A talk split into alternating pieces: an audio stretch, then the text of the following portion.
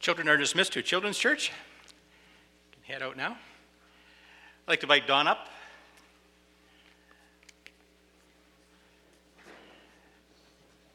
Pastor Don Fraze, that's how it's pronounced, by the way. So Don, this is his first Sunday speaking here. He'll be with us probably for the next year, year and a half, depending how we behave. Or how I behave. Yeah, right. So we're just grateful to have him here to start his ministry with us. And I want to pray for you before you start. And Don had said that he'll be probably sharing some of his story over the next couple of weeks so that we can get to know him a little bit better. So be ready for that. And so Don, I'll pray for you if I can. Okay. Yeah, thanks. Dear Father God, we thank you for Don. Thank you for bringing him to us. And we pray, Lord, that you'll bless him, encourage him, give him wisdom and discernment that he needs to minister among us. We pray his ministry will be a blessing, not only to us, but also to him. We pray that you'll take care of his wife as well, as she kind of holds down things at home there while Don's away. And we pray for safety on the road, traveling back and forth from here to Saskatoon those times when he's off. So, Lord, we just pray a great blessing for him. We pray that we as a congregation will have sensitive, humble hearts, ready to hear what he has to say, ready to respond to his leadership. And we just give you thanks for all that you are going to do in our midst through Don. Amen. Thank you. Well, thank you so much, Bob. Just going to grab a stand over here. I'm not as skilled as Darren. I still need some notes and a place to put some things. Well, greetings. Oh, let's make sure that's going to work. Well, greetings, Bridgeway Community Church. It's been a pleasure to be here for this last week and to meet many of you. And thank you for your warm welcome and your generosity to me.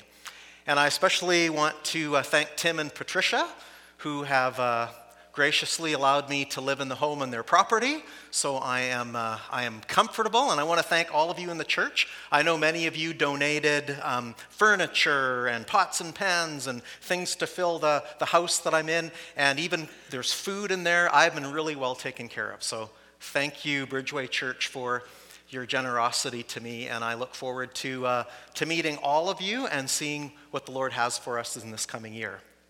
Now, as Bob said, I will next week, for you to get to know me, share a little bit of my story, and also share a little bit with you about, so what's a transitional pastor anyway? I know for some of you that just sounds weird and confusing. I hope I can help you out with that. But I'm going to save that for next week, because this is Easter Sunday. And it's such a privilege to be worshiping with you on this Resurrection Day, and I just want to bring a message of Easter hope today. And wow, we've already been blessed so much. Thank you, worship team. That last song, I thought some of you might get a little excited there, but I can say it's okay, we're a reserved bunch, but wow, powerful words. I was singing that together with you. And Joyce, beautiful children's story. Bob, thank you for introducing. You've heard the Easter story really well this morning already, and I pray that we can be encouraged by this incredible message. Now, to help me out, and to do a little favor for me, and you've kind of done it already this morning, but I'm sorry, I'm going to make you do it again. But it's the Easter tradition in many churches that I grew up with, where the leader up front will say, "He is risen," and the congregation will respond with, "He is risen indeed," right? Now, I found out already that, you're a reserved people. I don't think there's much like yelling and shouting that happens around here. But if you can just humor me, this is Resurrection Day, right? Like, this is the highlight of the church calendar. If there's any day where even the most conservative Christians can get excited that we follow a risen Savior, that Jesus is alive, that this is the hope of the gospel, it's today. So here's what I'm going to ask you to do. We're going to do it 3 times. I'm going to say he is risen. You're going to say he is risen indeed. And then I'm going to say it again, and you're going to do it a little louder. And I'm going to say it again, and we're going to almost be shouting by the end. Now, can we handle this? Can the kids in kids' church, wherever they are, hear us? That the adults are excited too, that he is risen indeed. So you ready? Help me out with this. So you can start quiet and we'll build it. Remember, 3 times. So, he is risen. He is risen indeed. He is risen. He is risen indeed. Here we go. He is risen. He is risen indeed. Yes. See, you can do it at a Rough Riders game. I think Jesus likes it when we get excited about the core of our gospel. So as we talk about resurrection today, and again, the story's been told well already this morning. But where I want to go today is in the book of John, and I understand that we've been in a series through the book of John, so we're going to continue that for the next while. But I'm now going to jump ahead from where Darren left off last week to the very end of the book, because of course that's where you find the resurrection story. So if you want to follow along, I'm going to be using NIV, and we'll be looking at most of the chapter of John chapter 20. Now, in looking at this very particular version of the resurrection story, today I want to talk about hope after doubt. Now, why would I talk about doubt on Easter Sunday? Well, if you look at the text, the followers of Jesus, even his closest followers, their first reaction to his resurrection was actually doubt. And so I think doubt is a very, very important topic for us to talk about. Now let me ask you, what's your relationship with doubt? Have you struggled with or been taught that doubt's a bad thing? Doubt's a dangerous thing. Good Christians don't doubt. If people knew that I had doubts or doubted, they would probably judge me. In fact, God would probably be upset at me for admitting that I had doubts. What's your relationship with doubt? What I believe and want to show you from the scriptures today is that Jesus responded to his most beloved disciples when they were in deep doubt in a way that might surprise us. I want to suggest today that doubt has purpose, and that doubt can be a good part of the process of our journey. I also want to suggest to you today, I believe there will be many in this congregation today, that if you were open and honest, and you felt the freedom to be, that there would be many, many doubts deep inside of you. For some of you, it has come from painful situations in your life.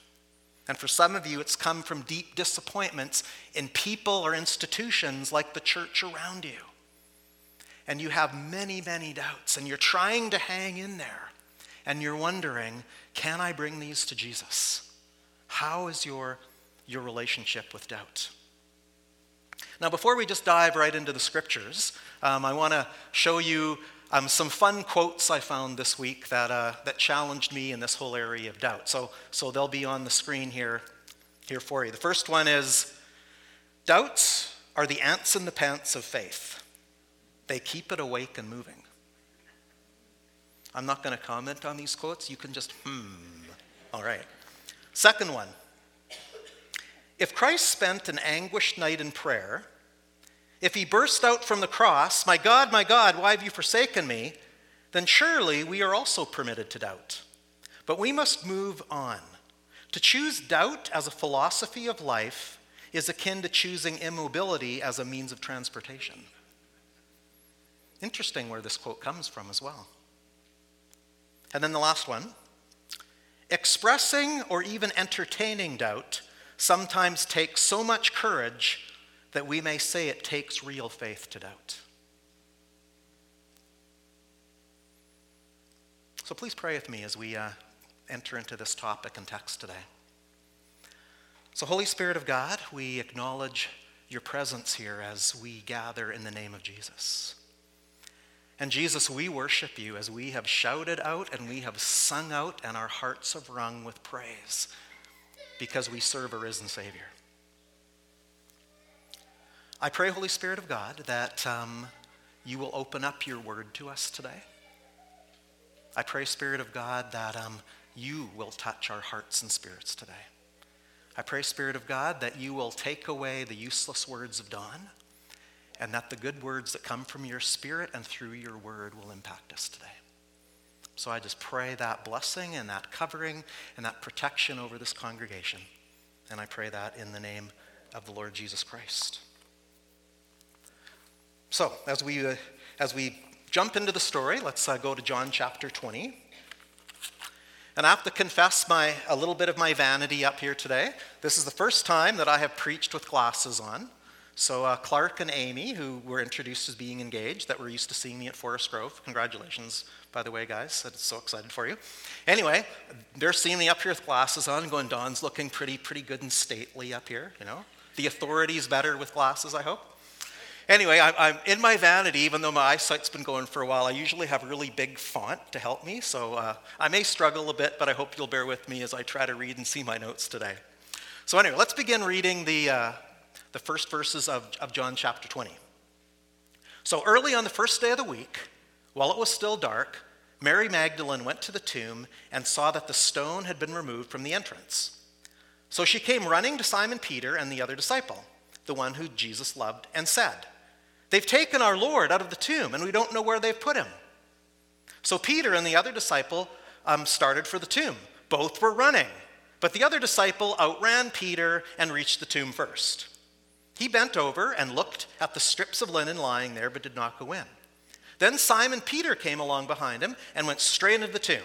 He saw the strips of linen lying there, as well as the cloth that had been wrapped around Jesus' head. The cloth was still lying in its place, separate from the linen. Finally, the other disciple, who had reached the tomb first, also went inside. He saw and believed. They still did not understand from the scripture that Jesus had to rise from the dead. Then the disciples went back to where they were staying. Now Mary stood outside the tomb crying. As she wept, she bent over to look in the tomb and saw two angels in white seated where Jesus' body had been, one at the head and the other at the foot. They asked her, "Woman, why are you crying?" "They've taken my Lord away," she said, "and I don't know where they've put him." At this, she turned around and saw Jesus standing there, but she did not realize that it was Jesus. He asked her, "Woman, why are you crying? Who is it you are looking for?" Thinking he was the gardener, she said, "Sir, if you've carried him away, tell me where you have put him, and I will get him." She turned toward him and cried out in Aramaic. Oh, sorry, lost a spot. He said to her, "Woman, why are you crying?" Thinking he was the gardener, backing up a verse, "Sir, if you have carried him away, tell me where you have put him, and I will get him." Key verse 16. Jesus said to her, "Mary." She turned toward him and cried out in Aramaic, "Rabboni," which means teacher. Jesus said, "Do not hold on to me, for I have not yet ascended to the Father. Go instead to my brothers and tell them, I'm ascending to my Father and your Father, to my God and your God." Mary Magdalene went to the disciples with the news, "I have seen the Lord." And she told them that he had said these things to her. Now, as you consider this account, I don't know if you've thought about this much before, but have you noticed how much running's going on?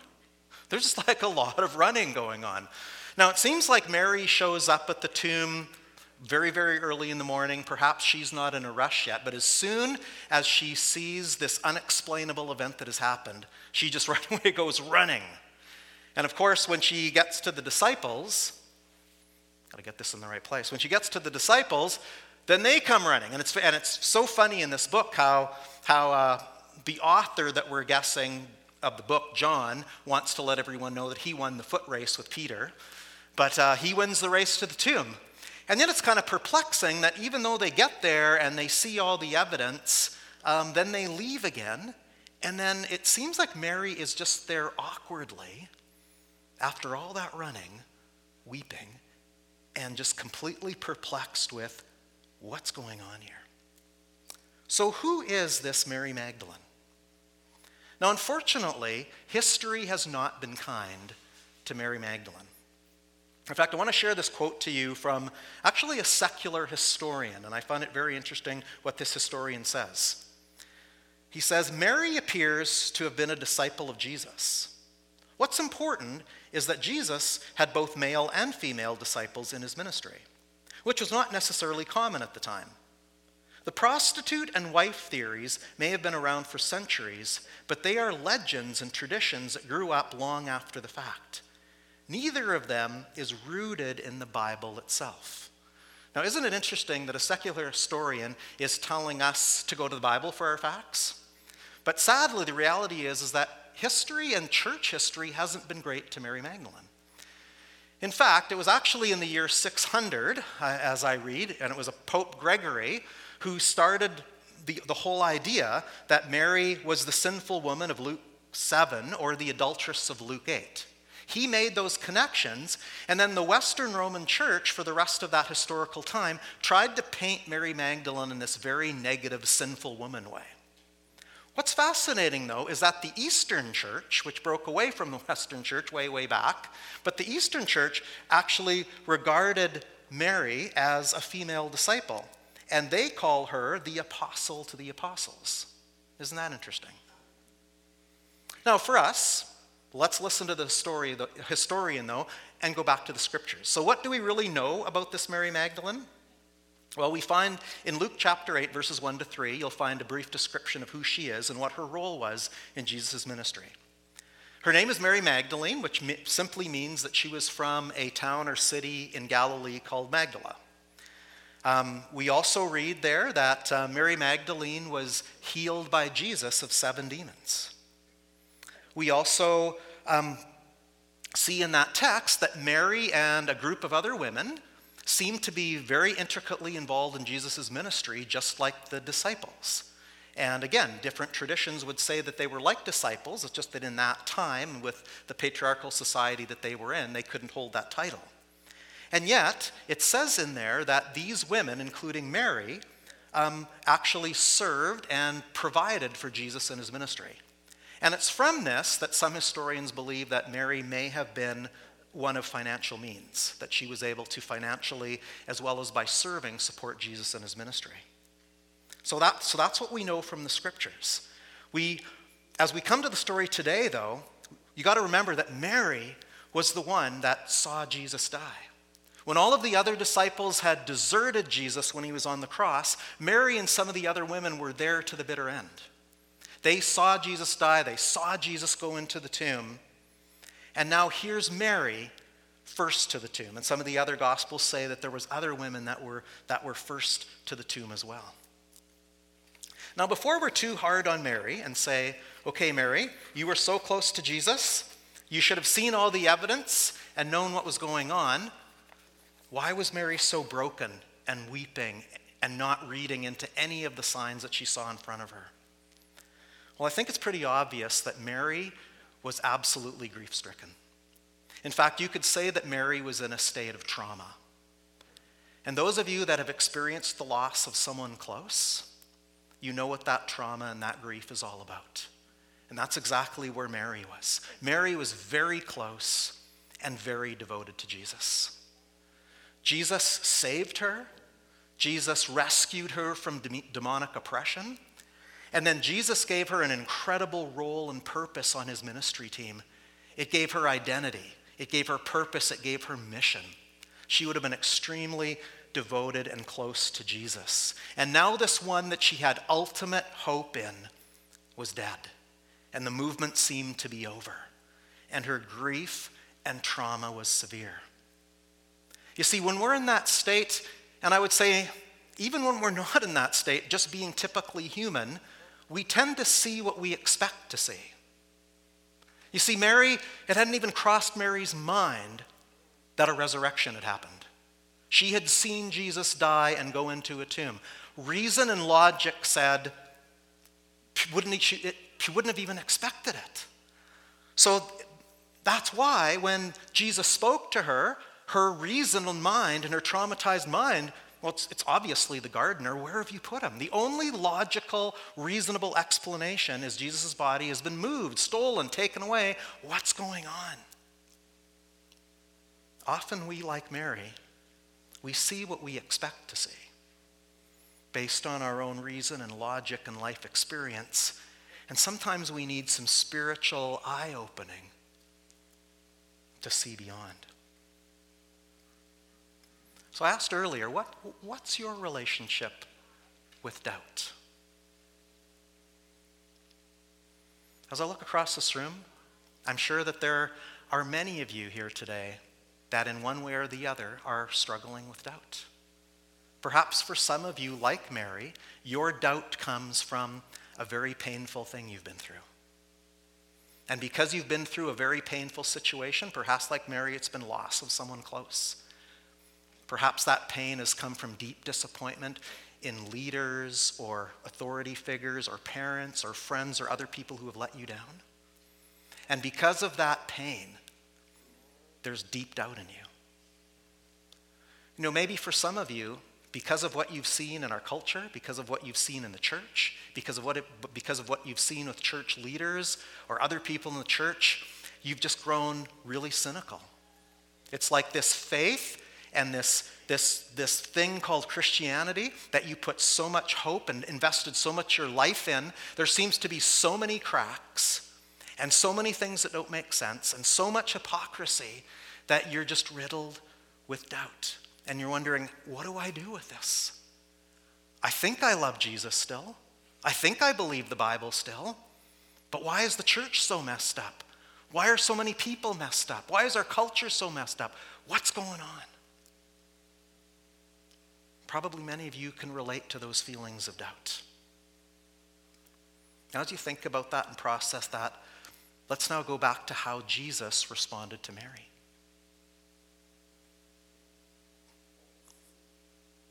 You know, first it was the angels, actually, who asked Mary the rhetorical question, why are you weeping?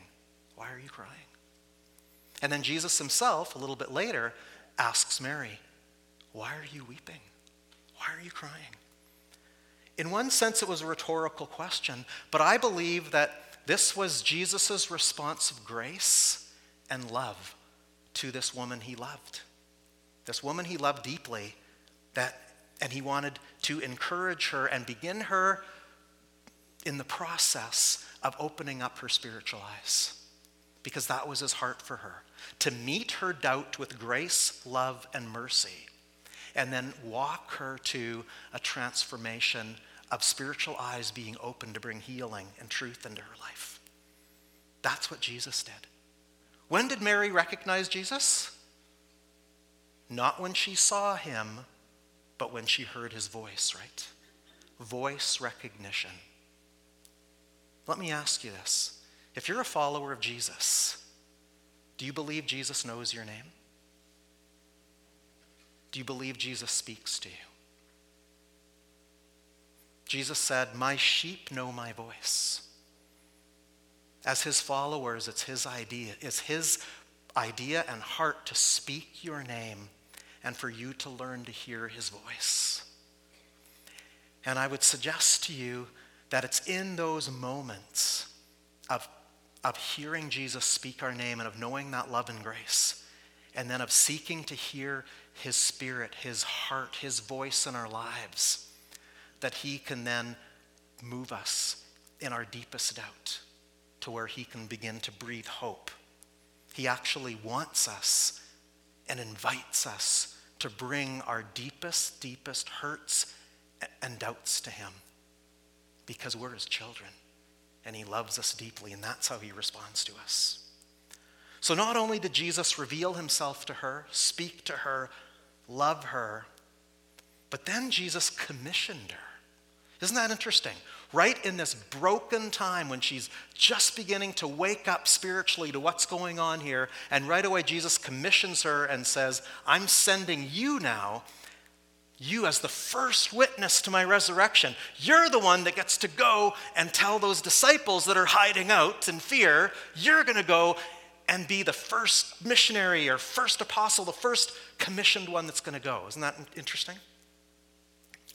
I found this quote from Anne Graham Lotz, who is the daughter of Billy Graham. Consider what she says. The very first person to be commissioned was a woman, and she was commissioned to go to men to share her testimony and then also give his word. I know there are some people who will draw a line and say, I can't give a testimony, that I can give a testimony, but I can't share the scripture. But Jesus didn't make that distinction. He gave Mary Magdalene both commissions to share her testimony and to give out his word. Just want to say to the women in the room, the women were the first at the tomb. And I think if there's any time, and in all of Jesus' ministry, he treated women so differently than the culture told him to, because he treated them as the way God always intended.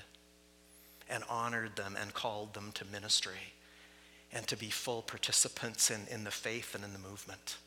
And I just find it so incredible that the women were the first to the tomb and to declare the risen Savior. And I just think we rejoice in that. And I hope that all of you women, no matter what you've been told in your life, can be encouraged by how significant you are to the Jesus who loves you. And don't think any other way. So, what about these men hiding in the room? That's the next part of the story. So let's go back to John chapter 20. Pick it up at verse 19.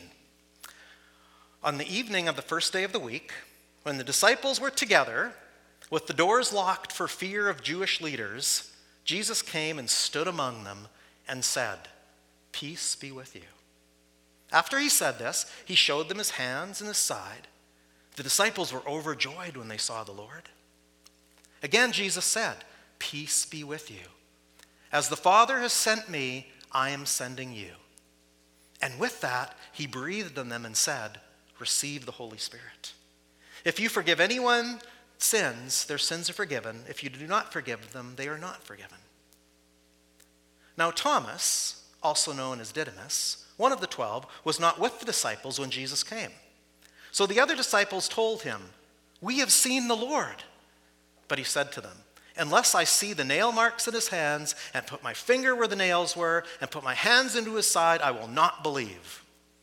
A week later, his disciples were in the house again, and Thomas was with them. Through the door, though the doors were locked, Jesus came and stood among them and said, "Peace be with you." Then he said to Thomas, "Put your finger here, see my hands. Reach out your hand and put it into my side. Stop doubting and believe." Thomas said to him, "My Lord and my God." Then Jesus told him, "Because you have seen me, you have believed. Blessed are those who have not seen and yet have believed." So how did Jesus respond to doubting Thomas and the other disciples? Now, remember the scene. What are the disciples doing? They're hiding out, right? And what have they been doing recently? Oh, just denying Jesus, deserting him. Most of them weren't anywhere near the cross scene. Like, it would look to me like these guys seem to be cowards, fearful, and deserters and deniers. So if this is what was going on, how do you think Jesus is going to respond to them? You doubting cowards. Jesus is going to appear to them and be ready to condemn them and be ready to be angry. And even if not that, he's going to at least be a little bit annoyed. And even if he's not annoyed, he's probably going to be really disappointed in them, because that's how we all think God is. He's always disappointed in us, right? How did Jesus come into the room of the hiding, afraid, discouraged, devastated disciples? He came in, and not only once, but twice, simply said, "Peace, peace be with you." Isn't that amazing? Do you believe that's the heart of your Jesus? I would suggest to you that most of us as followers of Jesus think that if Jesus were to come into our presence, he would be disappointed in us. He would tell us where we're doing everything wrong, would tell us how we need to serve more, be better, and we would be fearful because we would think it would be a scolding. Is that your Jesus? Can I declare to you from God's word that that is not your Jesus?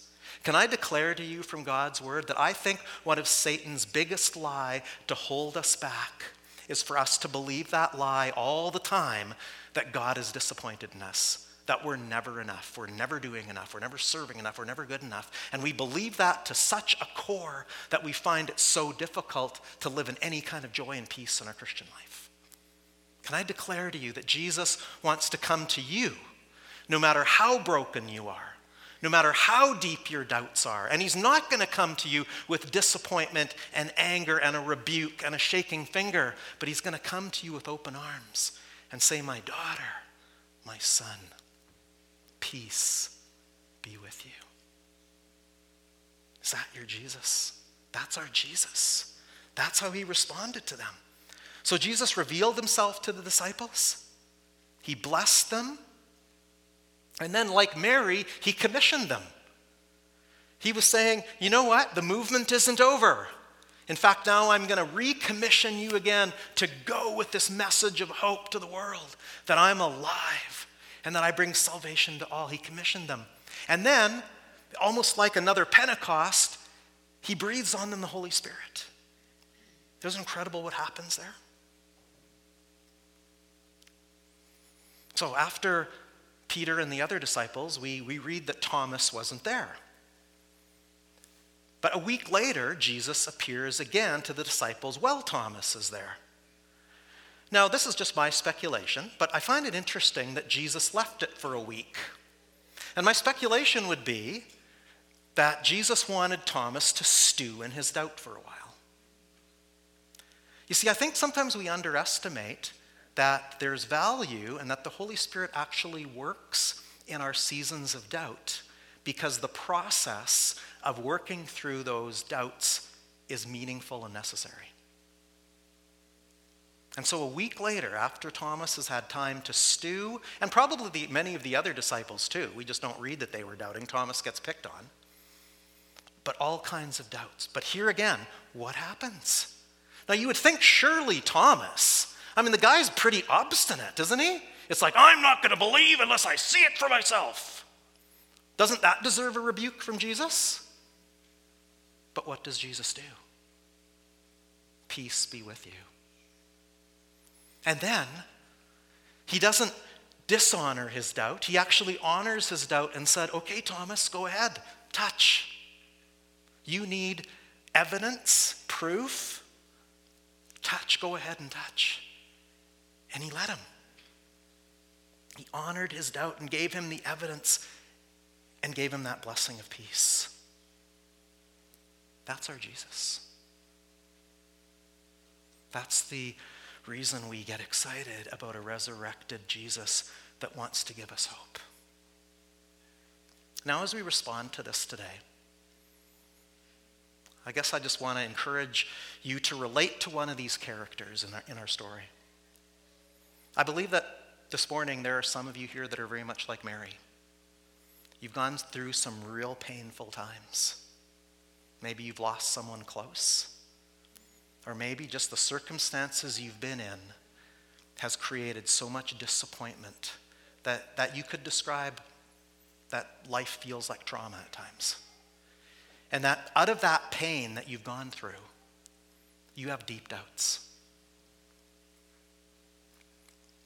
Can I encourage you today that Jesus says, peace to you, and that he invites you to come to him in your brokenness.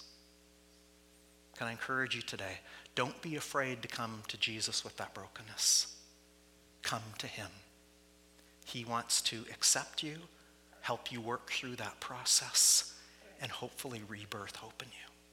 That's his heart for you. Maybe some of you are a little bit more the Thomas character or some of the other disciples. And perhaps this whole Christian story for you in some ways has just been cracking or maybe even falling down around you. All the things you grew up believing, you're struggling now with, am I sure they can be true? There's so many reasons to doubt. There's so much hypocrisy in the church at times. There's so many things that have been just taught wrong and led wrong, and you're just in a place of deep cynicism. In fact, most of the time you can't say anything because you're just fearing the people around you are probably going to judge you and won't understand that you could even have those doubts. Could I encourage you today that Jesus is okay with them? That he invites you to bring those doubts to him? That Jesus grieves with you how so much is done in the name of Christianity that breaks his heart, that has nothing to do with what Jesus taught or led? And yet that's what Christianity gets cast with. He grieves with you in that too. So if you're feeling that deep cynicism of doubt, you don't stand condemned. I invite you to come to Jesus. He wants to say peace to you. And he wants to invite you into a healing process. might take a lot longer than a week like Thomas, and that's okay too. But if you're willing to take that journey, Jesus invites you on that journey with him. So again, I don't know where you're at as individuals, and I'm only barely learning what you're going through as a church. But I know you've had some challenging times that can certainly produce doubt and cynicism and pain in us. And that's hard.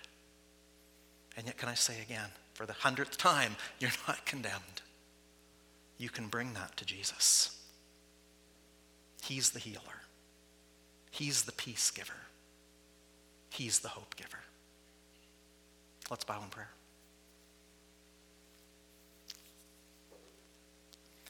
Lord Jesus, we worship you. In fact, Lord Jesus, we are in awe of you because we're so aware of our own sin. We're so aware of our own mistakes and shortcomings. And Lord, we live there so often. And yet, Lord Jesus, I pray that by the power of your Spirit, that you will reveal to your children today how much you love them, how much you believe in them. And I pray, Jesus, that in this moment, that every heart will hear you say, peace be with you. Lord, I pray for the Marys today. Those who are struggling with doubt because of pain and sorrow and disappointment. And I pray in the name of the Lord Jesus Christ for healing, and that you would give each of them the courage to seek you out in this season. Lord, I pray for the Thomases in the room, those who are deeply struggling with cynicism and doubt, perhaps even wondering if they believe anymore, if it's even true anymore.